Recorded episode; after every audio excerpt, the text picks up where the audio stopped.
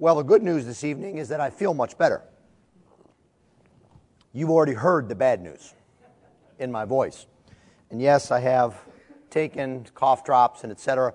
I'm hoping that, like an, like an athlete, as I get warmed up, I'll be ready to go. Um, and so there is, I think, not much more stubborn than an Italian preacher because uh, I really wanted to preach this text. I wanted to uh, bring it uh, to you and not have you pause in Galatians. Um, some of my staff thought that I was perhaps being a bit too uh, energetic, a bit too optimistic about my voice, and were willing to jump in for me, for which I am grateful. But I hope that as I come to you, even as the Apostle Paul talked about, in weakness and in trembling, you will hear the power of God's word, even if you don't have the volume of Fred's voice. And so our text this evening is from the book of Galatians, the fourth chapter. If you would please turn there with me, we will look this evening at verses 8 through 20. If you would now please give attention to the reading of God's holy word. For the word of the Lord is completely inerrant. The word of the Lord is completely sufficient. And the word of the Lord is completely authoritative. Galatians chapter 4, beginning at verse 8.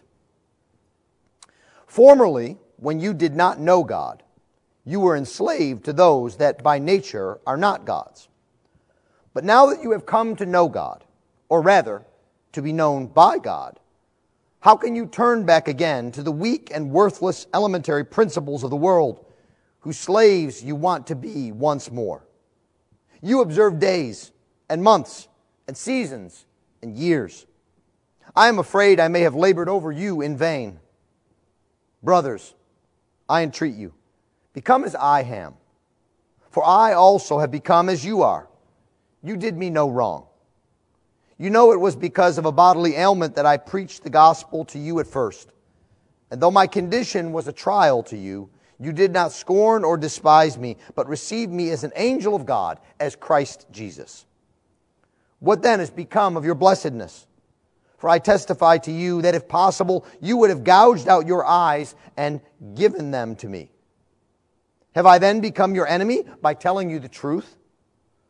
They make much of you but for no good purpose. They want to shut you out that you may make much of them. It is always good to be made much of for a good purpose, and not only when I am present with you. My little children, for whom I am again in the anguish of childbirth until Christ is formed in you. I wish I could be present with you now and change my tone, for I am perplexed about you. Thus far, the reading of God's holy word. Let's pray for his blessing upon it. Dear Lord, we pray this evening that you would open up your word to us, that you would use your servant, the Apostle Paul, to bring us the truth that you would have us to know and learn about the Lord Jesus Christ, about the gospel, about our own lives. Lord, use us in our weakness, that we might be made strong in you. This we ask. In Christ's precious name. Amen.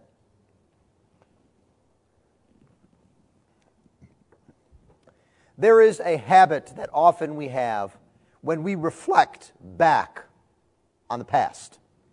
We look back on the past and we imagine it as better than it was. We gloss over those times that were difficult raising our children when they were infants or toddlers. And we think of them in terms of being times of glee and joy and not messes and pain and sleeplessness. Or when we think about our college days, we don't think about the fretting and the worrying and the studying for tests. We think about our friends and we think about everything that is good. That's what we remember.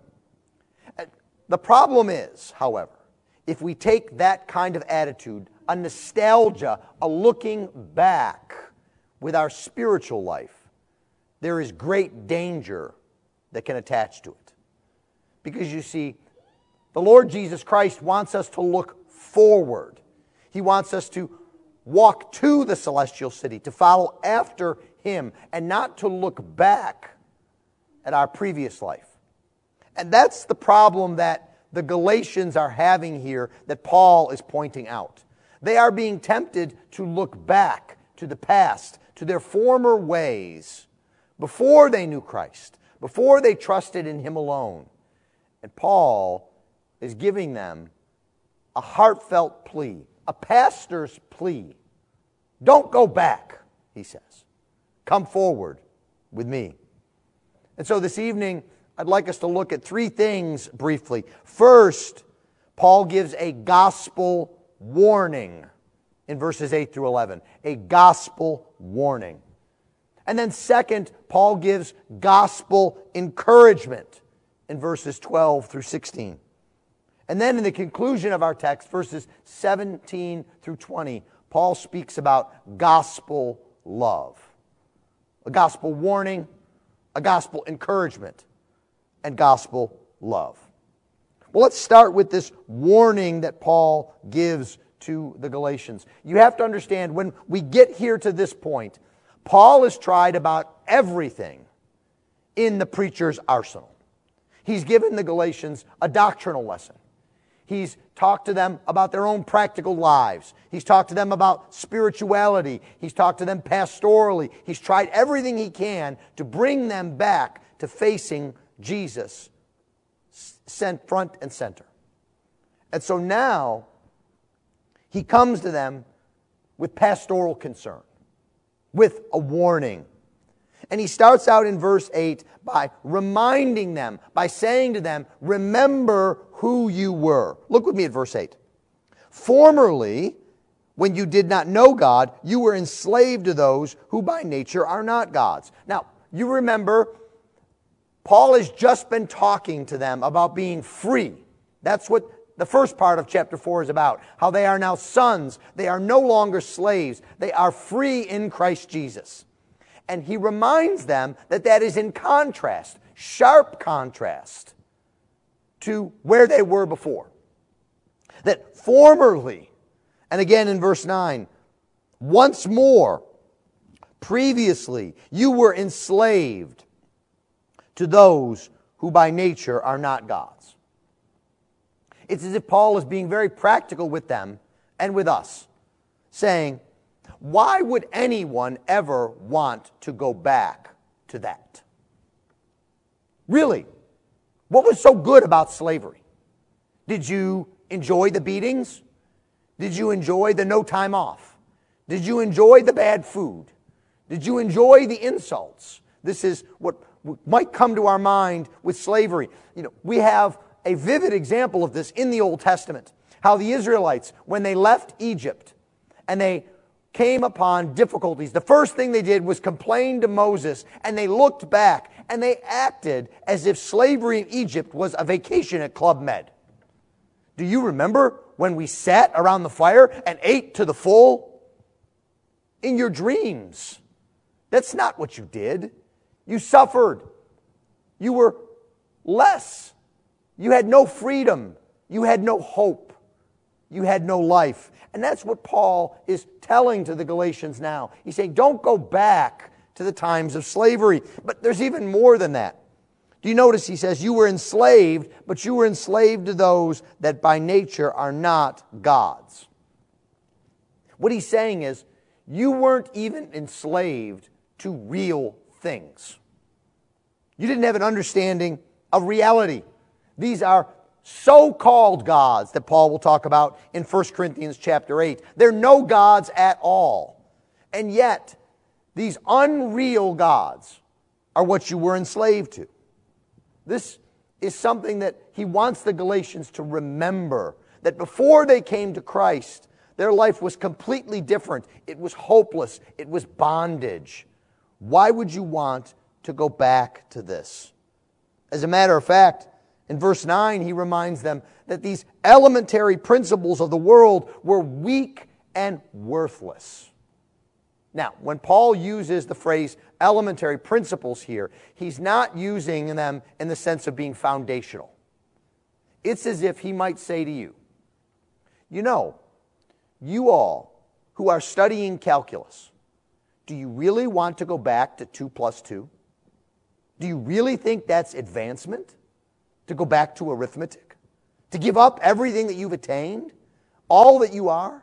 Do you want to go back to the basics where you don't know anything and aren't capable? That's what Paul is reminding us of here. That's who they were. Now, he contrasts that in verse 9 by telling them to think about who you are now.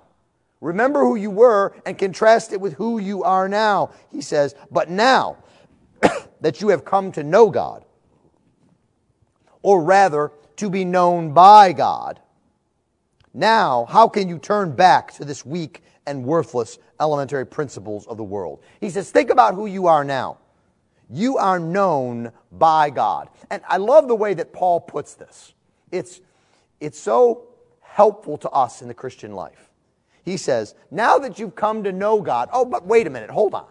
No, what I really mean is, now you're known by God.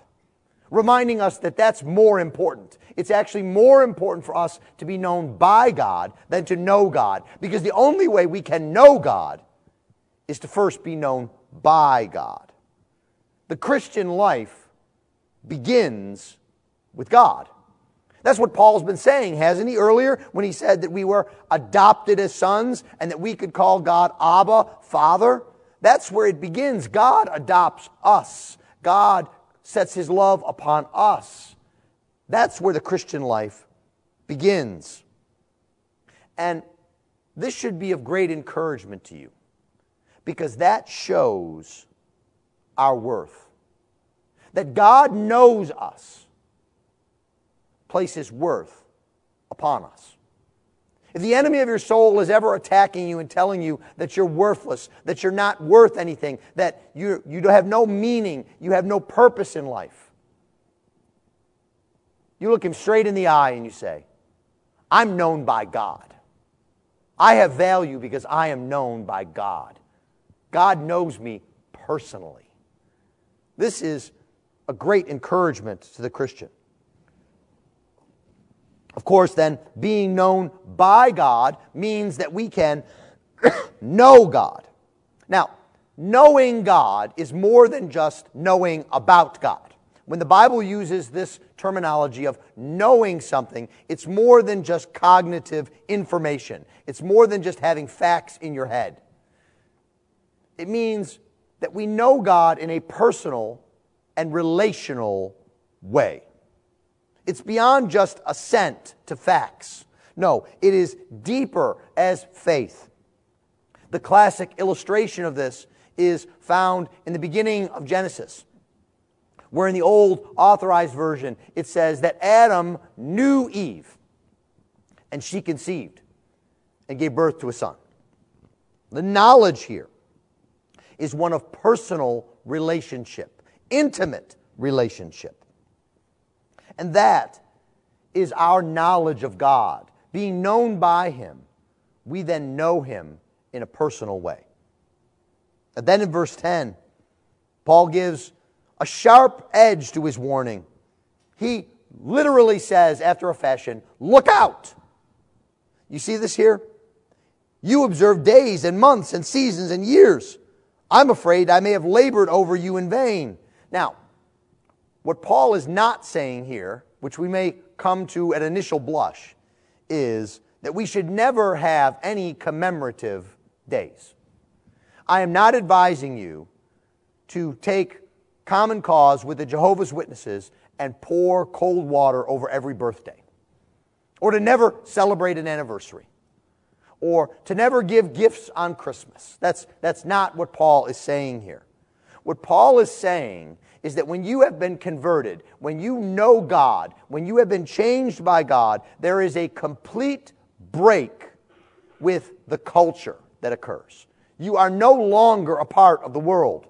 And even when that culture is idolatrous religion, you have broken with it. And specifically here, Paul is thinking of the Judaizers in their midst that are telling the Galatians that the only way they can be saved is to follow all of the rigors of the ceremonial law, including all of the feasts, all of the days, all of the celebrations, not to celebrate what God has done, but as a way of meriting favor before God. The truth is, you cannot have Christ plus anything. You have to merely have Christ. One commentator puts it this way He says, Whatever leads away from sole reliance on Christ, whether based on good intentions or depraved desires, is sub Christian and therefore to be condemned. We are to look to Jesus Christ alone and not to anything else our standing before God. You see, practicing outward forms without the inward reality is practical paganism. We're doing something because we think God will see it and smile upon us because what we have done. And if you think about it, that is nothing different than what the priests of Baal did on Mount Carmel. They thought that Baal would hear them and bless them because of what they did and how they were acting.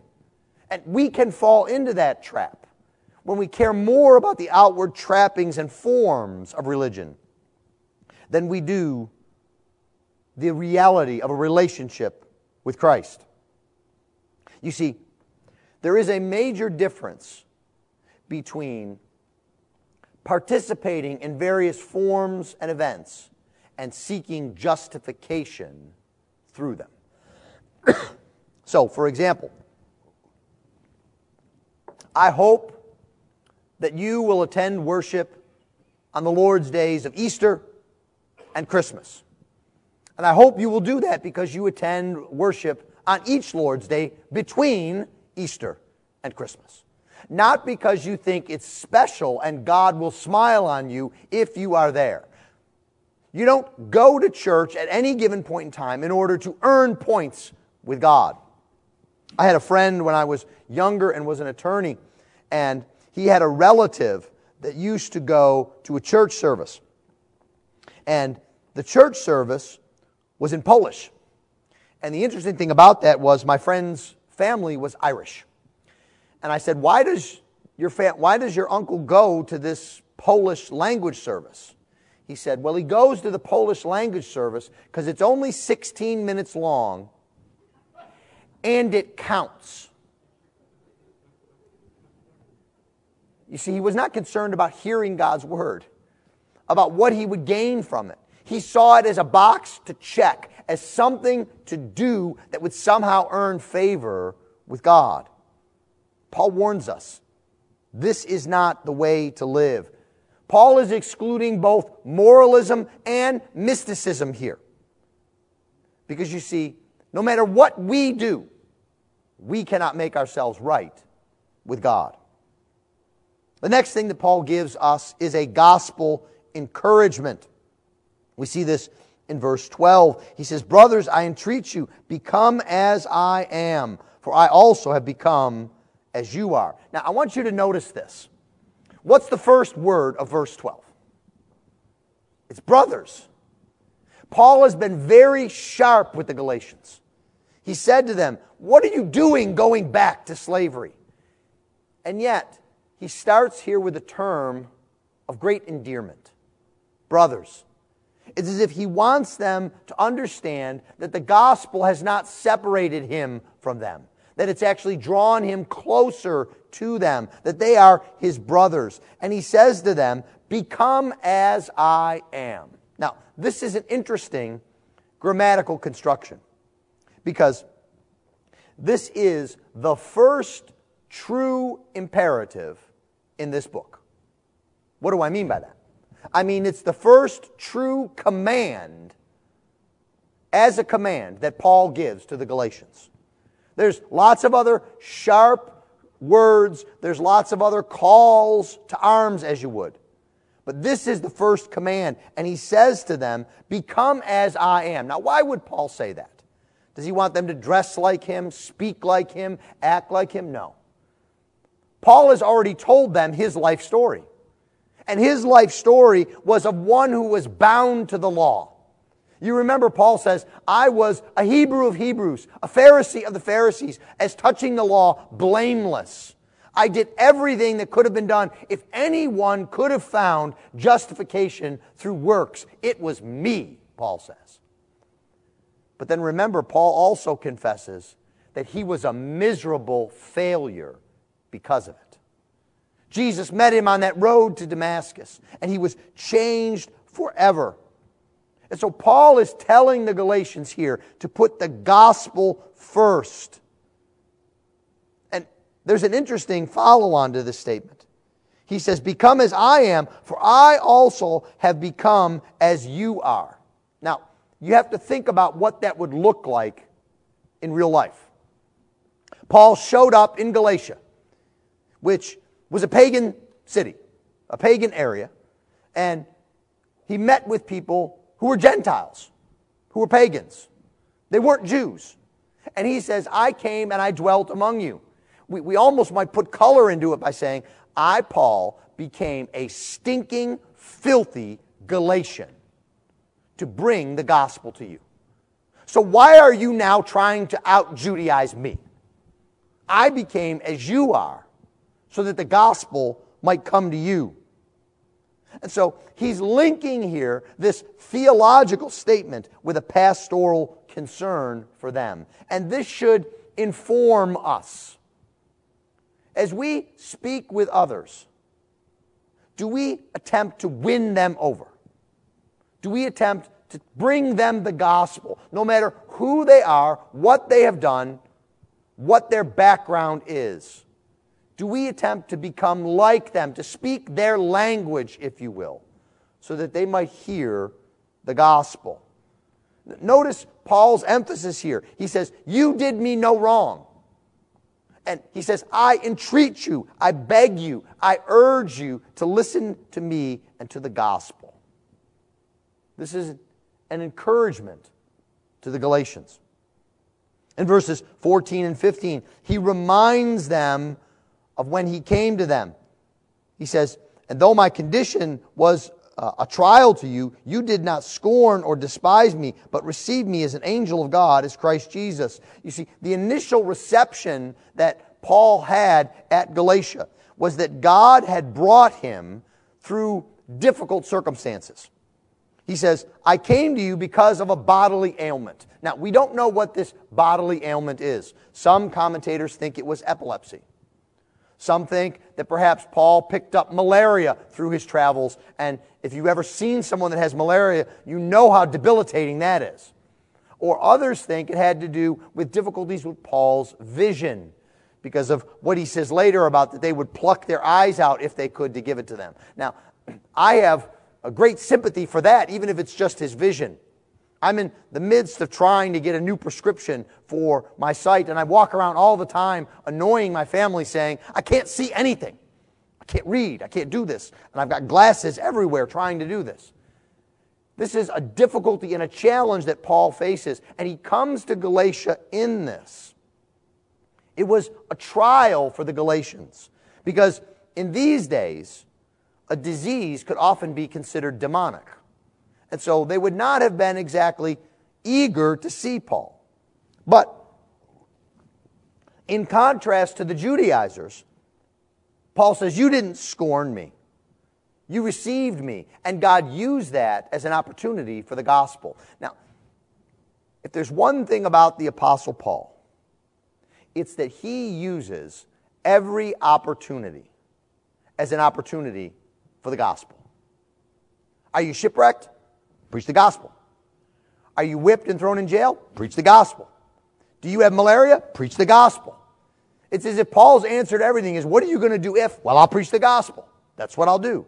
Over and over and over again. For Paul, everything is an opportunity to preach the gospel. And he reminds the Galatians of this. And he then reminds them of the blessing they received from that gospel. Look at verse 15. What, is, what then has become of your blessedness?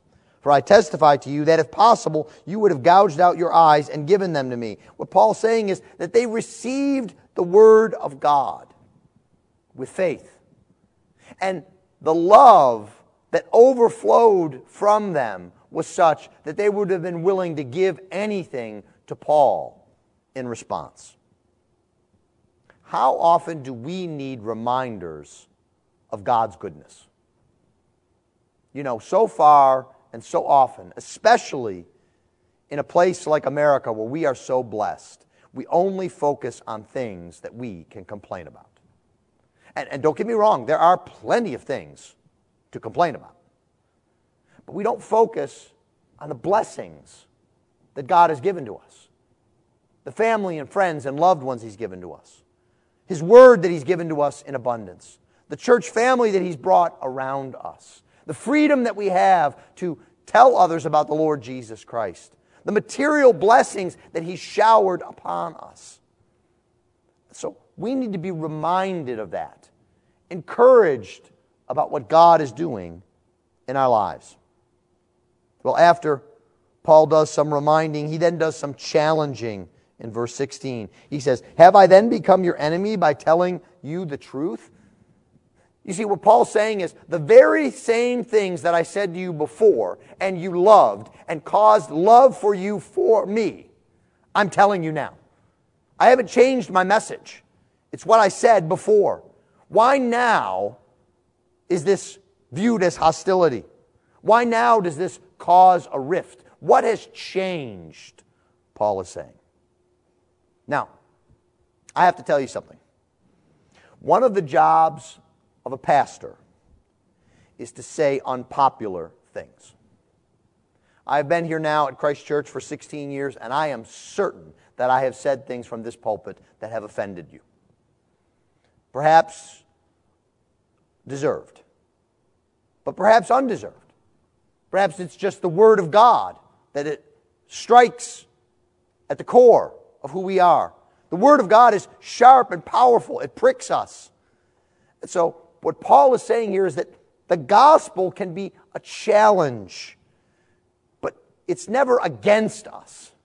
The gospel can challenge us to change our lives, to change our attitudes, to change our actions, but that is not hostility. That is a way of shaping and forming us into the image of Jesus Christ. The Puritan John Brown put it this way Happy is the Christian society when the minister loves his people and the people love their minister for truth's sake. Well, we've seen the pastor's gospel warning and his gospel encouragement. Now we conclude with gospel love. Look with me at verse 17.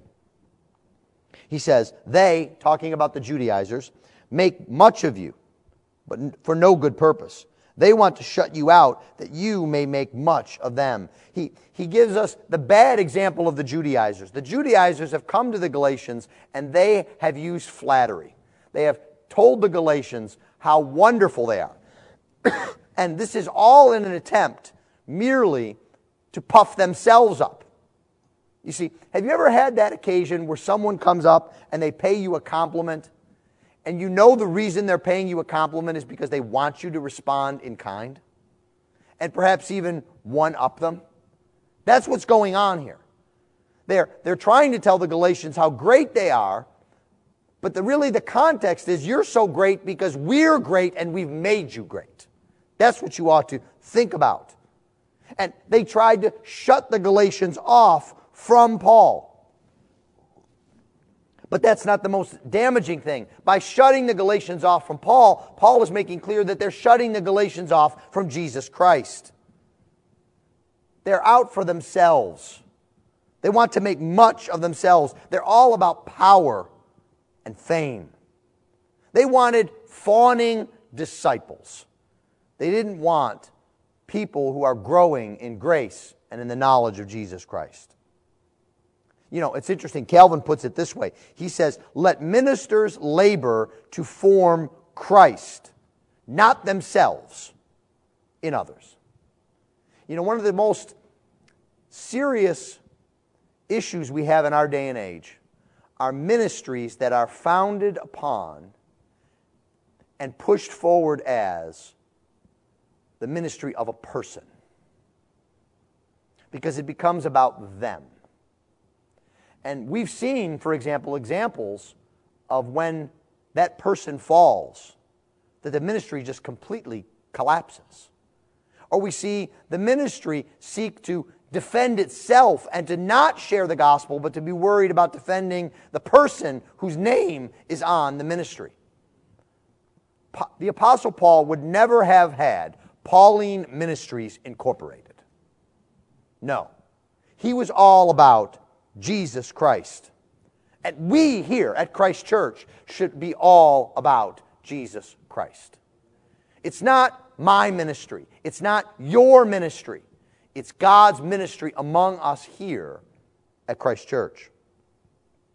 And this love expresses itself in not only not being selfish, but in actually being actively selfless. This is what Paul says in verses 18 through 20. He says, It is always good to be made much of for a good purpose, and not only when I am present with you, my little children for whom I am again in the anguish of childbirth until Christ is formed in you. I wish I could be present with you now and change my tone, for I am perplexed about you. You see, Paul is not concerned about having his own disciples. He's concerned about the Galatians' growth in Christ. Do you notice one thing that's absent throughout this whole letter? Paul does not name the Judaizers at all. As a matter of fact, you will see he doesn't even call them the Judaizers much. I have to do that to remind you of who they are, who the opponents are. Paul downplays them as much as possible. Often in the Greek, they don't even have a noun to put with them. They're simply an ending on a verb that lets us know that it's they. Plural, people. Because it's about the message, not the messenger. The, the Judaizers were all about the messenger, all about themselves and their own glory, but Paul is rather about the glory of Jesus Christ. He wants to form Christ in them. Paul's desire is for the Galatians to know and be more and more like Christ. He loves this congregation. He calls them his little children. This is a wonderful word. It doesn't simply mean uh, child, it's almost a pet name. You know, some of us have pet names for little children Peanut, Darling. That's what Paul's doing here. He's showing great affection. And that reminds us that if we are to follow Paul and to minister the gospel to others, we need to care about people and love people. We can't be armchair theologians. We have to be people of the Word of God who seek to bring the Word of God to others that they might grow in grace and know the blessing of salvation by faith in Jesus Christ alone. That's what Paul is saying here this evening. It's a pastoral plea. And I could have gotten up here and given you my own pastoral plea, but it would pale in comparison to what Paul says. I want you to go from this place encouraged, challenged, ready to face the world knowing that you are safe and secure in Jesus Christ, that all that matters is that you have put your faith and trust in Him. That is the sum of the gospel. Let's pray.